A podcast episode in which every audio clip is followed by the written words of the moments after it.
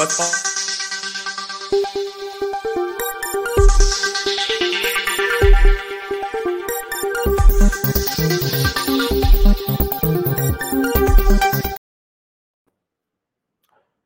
राम राम पाँच राज्यों के विधानसभा चुनावों पर मेरा अनुमान क्या है, मेरी राय क्या है, ये आप लोग लगातार पूछ रहे हैं। और इस बार समय न मिल पाने की वजह से सीट वार में किसी राज्य का नहीं कर सका। हालाँकि मेरी इच्छा थी कि मैं करता लेकिन नहीं कर पाया। अब ज़ाहिर है जब आप सीट वार नहीं करते हैं तो कई बार कुछ छोटी छोटी चीज़ें मिस होती हैं। मैं इसको आ, मतलब बहुत गंभीरता से कह रहा हूँ कि वैसे तो दो ही चीज़ है कहीं भी आप कह दीजिए कि यहाँ फलाना जीत जाएँगे यहाँ धमाका जीत जाएँगे तो एक ही चीज़ होगा।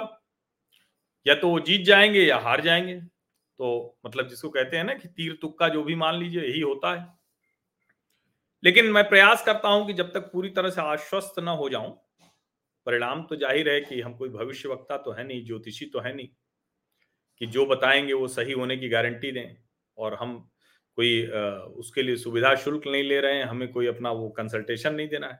लेकिन हाँ राजनीति का विद्यार्थी होने के नाते विश्लेषण करने की कोशिश करता हूँ मैं और उसमें अनुमान लगाता हूँ।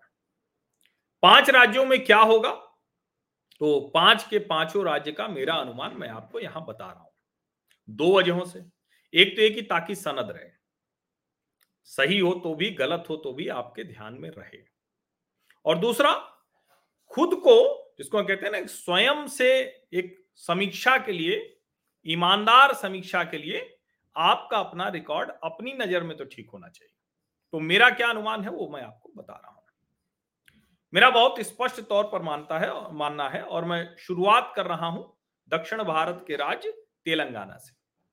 तेलंगाना में मेरा ये मानना है कि चाहे जितनी ये कहें कि माहौल बंदी पेश बंदी लगे कि अरे केसीआर का माहौल गड़बड़ हो गया, मुझे यह लगता है कि तेलंगाना में जो टीआरएस से बीआरएस बनी केसीआर की पार्टी, वो फिर से सत्ता में आ रही है। और भारतीय जनता पार्टी ने बहुत शानदार मोमेंटम बनाया था, लेकिन शायद वो मोमेंटम लूज कर गई। उसकी जो हवा थी वो थोड़ी कमज़ोर हो गई। वैसे ये आपको ध्यान में होना चाहिए कि 2018 में इन्हीं पाँच राज्यों के चुनाव में भारतीय जनता पार्टी शून्य थी। मिजोरम में एमएनएफ के साथ वो उनकी पार्टनर बन गई एनडीए का हिस्सा हो गई तो उसने कहा कि नहीं नहीं, हम भी हैं, हम भी मध्य प्रदेश में ज्योतिरादित्य सिंधिया चले आए थे, इसलिए उसकी सरकार बन गई। ये इसलिए याद दिला रहा हूँ कि 2019 में उसके बाद वो सारे परिणाम आए थे। उसके बाद वो नरेंद्र मोदी की सरकार बनी थी 303 सीटें। अभी 302 लोकसभा सांसद हैं भारतीय जनता पार्टी एनडीए नहीं, भारतीय जनता पार्टी अब इसका क्या परिणाम होगा, उसकी समीक्षा आगे होगी। लेकिन इन पाँच राज्यों में पिछली बार भारतीय जनता पार्टी की एक भी जगह सरकार नहीं थी। एनडीए का हिस्सा बनकर वो मिजोरम में खुद को कहती थी, मध्य प्रदेश में ज्योतिरादित्य सिंधिया आके चले आए थे। तो एक तरह से जो दो राज्य थे, उसमें सिर्फ़ एक ही राज्य में उसकी सरकार थी, दूसरे में सहयोगी के साथ थी। कांग्रेस के लिहाज से कहें तो कांग्रेस पार्टी की तीन राज्यों में सरकार थी। मध्य प्रदेश, राजस्थान और छत्तीसगढ़। मध्य प्रदेश में ज्योतिरादित्य सिंधिया चले आए तो सत्रह अठारह महीने के बाद वो सरकार बदल गई। हालाँकि वहाँ बड़ा नजदीकी मुकाबला था, मत प्रतिशत भारतीय जनता पार्टी का ज़्यादा था, पाँच सीटों का सिर्फ़ अंतर था, उसमें कांग्रेस जीत गई, बाद में वो पलट गया। फिर उपचुनाव में ज्योतिरादित्य जी के साथ आए लोग चुनाव जीतकर आगे बढ़े। अब मेरा यह मानना है कि तेलंगाना में केसीआर जीत रहे हैं, कांग्रेस पार्टी दूसरे नंबर पर रहने वाली है, भारतीय जनता पार्टी तीसरे नंबर के लिए एआईएमआईएम के साथ लड़ रही है। यानी एआईएमआईएम और भारतीय जनता पार्टी की विधानसभा में संख्या लगभग एक बराबर होगी। अब ये तो आप जानते ही हैं कि वहाँ चार सांसद भले तेलंगाना में भाजपा के हैं विधायक एक ही दो रह जाते हैं। तो इस बार वो संख्या अगर वहाँ तक पहुँचती है तो बहुत बड़ी बात होगी। कांग्रेस ने अच्छी लीड ली अच्छा मोमेंटम क्रिएट किया और कई ओपिनियन पोल्स कह रहे हैं कि नहीं, हो सकता है कि कांग्रेस सरकार बना ले जाए। मेरा यह मानना है कि सरकार बना नहीं पा रही है कांग्रेस, लेकिन अगर बना पाई तो समझिए 2024 की राजनीति के लिहाज से और विपक्षी गठजोड़ के लिहाज से कांग्रेस पार्टी का दावा अपने गठजोड़ में और मज़बूत हो जाएगा। फिर वो जो जिन सेकुलर वोटों की बात कही जा रही है, उसका भ्रम खत्म हो जाएगा। नेशनल लेवल का इलेक्शन मतलब कांग्रेस हो जाएगी। कर्नाटक के बाद इस संजीवनी की बहुत ज़रूरत है कांग्रेस पार्टी अगर वो चुनाव नहीं भी जीतती है और मेरा अपना जो अनुमान है कि पहले नंबर पर बीआरएस रहेगी, यानी केसीआर फिर से मुख्यमंत्री बनेंगे। कांग्रेस दूसरे नंबर पर रहेगी, तीसरे नंबर पर भाजपा और ए आई एम आई एम के बीच में संघर्ष होगा। तो भी कांग्रेस पार्टी के लिए एक बेहतर देश भर में कहने को होगा राज्य, अगर वो अच्छी फाइट कर लेगा जो गुंजाइश दिख रही है। दूसरा राज्य, हम बात करते हैं मध्य प्रदेश। मध्य प्रदेश में मेरा यह मानना है कि भारतीय जनता पार्टी ने अपनी सारी कमियों, कमजोरियों को दूर कर दिया है। बेहतर कर लिया है।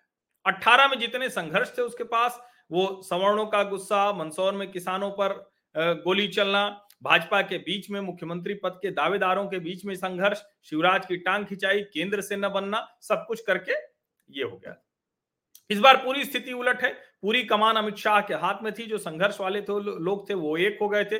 प्रयोग किया जो जो लोग, जिसको हम अपने यहाँ अधीन कहते हैं खलमंडल कर देना, यानी सब गड़बड़ सड़बड़ कर देना, ऐसे लोगों को खुद ही एक एक विधानसभा में फंसा दिया गया।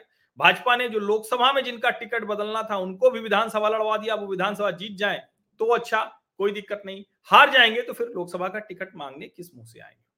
तो भाजपा ने वो काम कर लिया है, और कांग्रेस पार्टी जो 18 में यूनाइटेड हाउस थी, इस बार डिवाइडेड हाउस थी थी कोई प्रयोग नहीं कर पाए, मोमेंटम नहीं चल पाया। मुद्दे भी सब शिवराज चौहान के पक्ष में है, भारतीय जनता पार्टी के पक्ष में। मेरा मानना है कि मध्य प्रदेश में शिवराज सिंह चौहान मुख्यमंत्री के तौर पर फिर से सत्ता में आएँगे। अब उसके बाद कितने दिन भाजपा उनको मुख्यमंत्री बनाए रखना चाहती है, ये बाद में तय होगा। तीसरा राज्य, मध्य प्रदेश का हिस्सा रहा छत्तीसगढ़। छत्तीसगढ़ में भूपेश बघेल वो सरकार बना रहे हैं। हालाँकि भारतीय जनता पार्टी जो बहुत पिछड़ी दिख रही थी, लग रहा था कहीं लड़ाई में ही नहीं, सब कह रहे थे कांग्रेस एक राज्य अगर जीतेगी तो यही जीतेगी। वहाँ भारतीय जनता पार्टी ने बहुत लीड ली है। ढेर सारे आरोप प्रत्यारोप के बीच में भूपेश बघेल के लिए लड़ाई कठिन हुई है। खुद कांग्रेस मान रही थी, इसीलिए उसने एक चेहरा नहीं बनाया। सामूहिक नेतृत्व की बात की है। लेकिन उस सब के बावजूद भारतीय जनता पार्टी ने थोड़ा देर से शुरुआत की है और इसकी वजह से मुझे लगता है कि वो उस तरह से जो लग रहा था कि लड़ाई कांटे की कर पाएगी, वहाँ तक नहीं पहुँच पाई। हालाँकि जो धान की खरीद है और दूसरी योजनाएँ है, उसकी वजह से कहा जा रहा है कि भारतीय जनता पार्टी का जो संकल्प पत्र है, उसने बहुत कुछ बदलाव किया है। तीसरा राज्य, राजस्थान। राजस्थान में जो वहाँ की परंपरा भी है हर बार बदल जाता है, जो रिवाज बदलना हो जाता है जितनी तरह की चीज़ें कहें कि हर बार वहाँ चेंज होता है। लेकिन जो कांग्रेस हारती थी तो बहुत नीचे जाती थी। अशोक गहलोत ने उस स्थिति को कुछ ठीक किया और चूँकि भारतीय जनता पार्टी के भीतर भी बहुत मारा मारी थी। वसुंधरा राजे के एक तरह से कहें बाद में वसुंधरा राजे की चल गई तो ये भी एक बड़ी चीज़ है। लेकिन भारतीय जनता पार्टी बेहतर स्थिति में है और वो वहाँ अच्छे से सरकार बनाती हुई दिख रही है। अब वहाँ भी ये तय बाद में होगा, मेरा ये मानना है कि सरकार कोई भी आए, अशोक गहलोत और वसुंधरा में से कोई नहीं जीतेगा। मेरा ये मानना है कि भारतीय जनता पार्टी यहाँ जीत रही राजस्थान। तो चार राज्य बता दिए मैंने, तेलंगाना में केसीआर, मध्य प्रदेश में शिवराज सिंह चौहान, छत्तीसगढ़ में भूपेश बघेल और राजस्थान में अकेले अशोक गहलोत नहीं बन रहे। यानी तीन राज्यों में सरकार रिपीट होने जा रही कमाल की बात यह है कि हाल के दिनों में यह लगातार ट्रेंड देखा जा रहा है कि जो सत्ता में है, अगर वो काम कर रहा है, ठीक से काम कर रहा है तो विपक्ष बहुत आसानी से उसको उतार कर कुर्सी पर नहीं बैठ पाता, यानी पक्ष नहीं बन पाता। अब आखिरी राज्य मिजोरम। मिजोरम में एमएनएफ ने बहुत चतुराई भरा निर्णय लिया है। उसने अंतिम समय में कहा कि भारतीय जनता पार्टी से हमारा कोई लेना देना नहीं। भारतीय जनता पार्टी के लिए अनुकूल स्थिति है कि वहाँ एमएनएफ जीते और कल को फिर वो एक साथ साझेदार हो सकते हैं। एनडीए का हिस्सा हो सकते हैं। पहले ही एमएनएफ की तरफ़ से कहा गया है और जो वहाँ के मिजोरम के मुख्यमंत्री हैं, उन्होंने बहुत साफ़ साफ़ कहा कि हम केंद्र में साझेदार हैं, यानी 2024 के लिए साथ में है।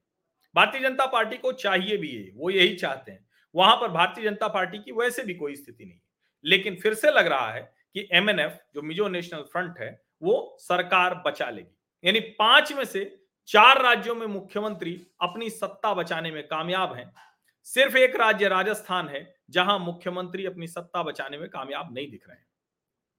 ये मेरा अपना अनुमान है। मैंने कहा कि ये बताना आवश्यक था, क्योंकि बाद में ये कहना कि मैंने तो ये कह दिया था, मैंने तो वो कह दिया था, ये ठीक नहीं। थोड़ा सा मैंने वजहें बताई। मध्य प्रदेश, छत्तीसगढ़ पर कल बहुत विस्तार से मैं पूरी वजह बता चुका हूँ। तो इसीलिए बहुत विस्तार में नहीं जाऊँगा। बस एक चीज़ और कि फ्रीबीज की पॉलिटिक्स चारों राज्यों में जमकर हुई है।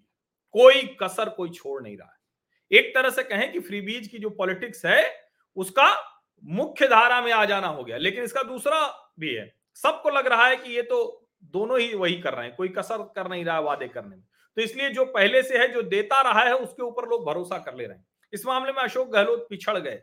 इस मामले में भूपेश बघेल, शिवराज सिंह चौहान और के चंद्रशेखर राव वो बेहतर निकले। तो लेकिन कांग्रेस के लिए संकट की। क्यों? क्योंकि ये आंकड़ा जो तीन दो था पिछले चुनाव में, हालाँकि कई ओपिनियन पोल कह रहे हैं कि फिर से तीन दो हो सकता है, वो हो सकता है कि एक राज्य राजस्थान हारे और तेलंगाना जीत जाए। लेकिन कांग्रेस पार्टी मुझे सिर्फ़ और सिर्फ़ छत्तीसगढ़ में जीतती हुई दिख रही है। तेलंगाना में वो कड़े मुकाबले में है और मध्य प्रदेश राजस्थान वो हार रही भारतीय जनता पार्टी के लिए अगर जो मेरा अनुमान है वो सही हुआ तो बहुत अच्छी खबर होगी। मध्य प्रदेश राजस्थान वो जीत रही है। मिजो नेशनल फ्रंट के साथ वो कह देगी कि एनडीए में, हालाँकि वहाँ बहुत लेना देना नहीं तो कुल मिलाकर जहाँ वो शून्य थी, वहाँ वो दो की तरफ़ पहुँच जाएगी। ये मेरा अपना अनुमान। अब बाकी तो तीन दिसंबर को ही आएगा और इस समय तक तो सब जगह तय हो जाएगा कि सरकार बन रही है या नहीं बन रही है। लेकिन चलिए, प्रतीक्षा करते हैं। बहुत बहुत धन्यवाद। सब्सक्राइब करिए, नोटिफिकेशन वाली घंटी दबाइए, लाइक का बटन दबाइए, और अधिक से अधिक लोगों तक ये वीडियो पहुंचाइए। बस हमारा सामाजिक परिवार पाँच लाख का हुआ चाहता है फिर दस लाख की यात्रा शुरू होगी धन्यवाद.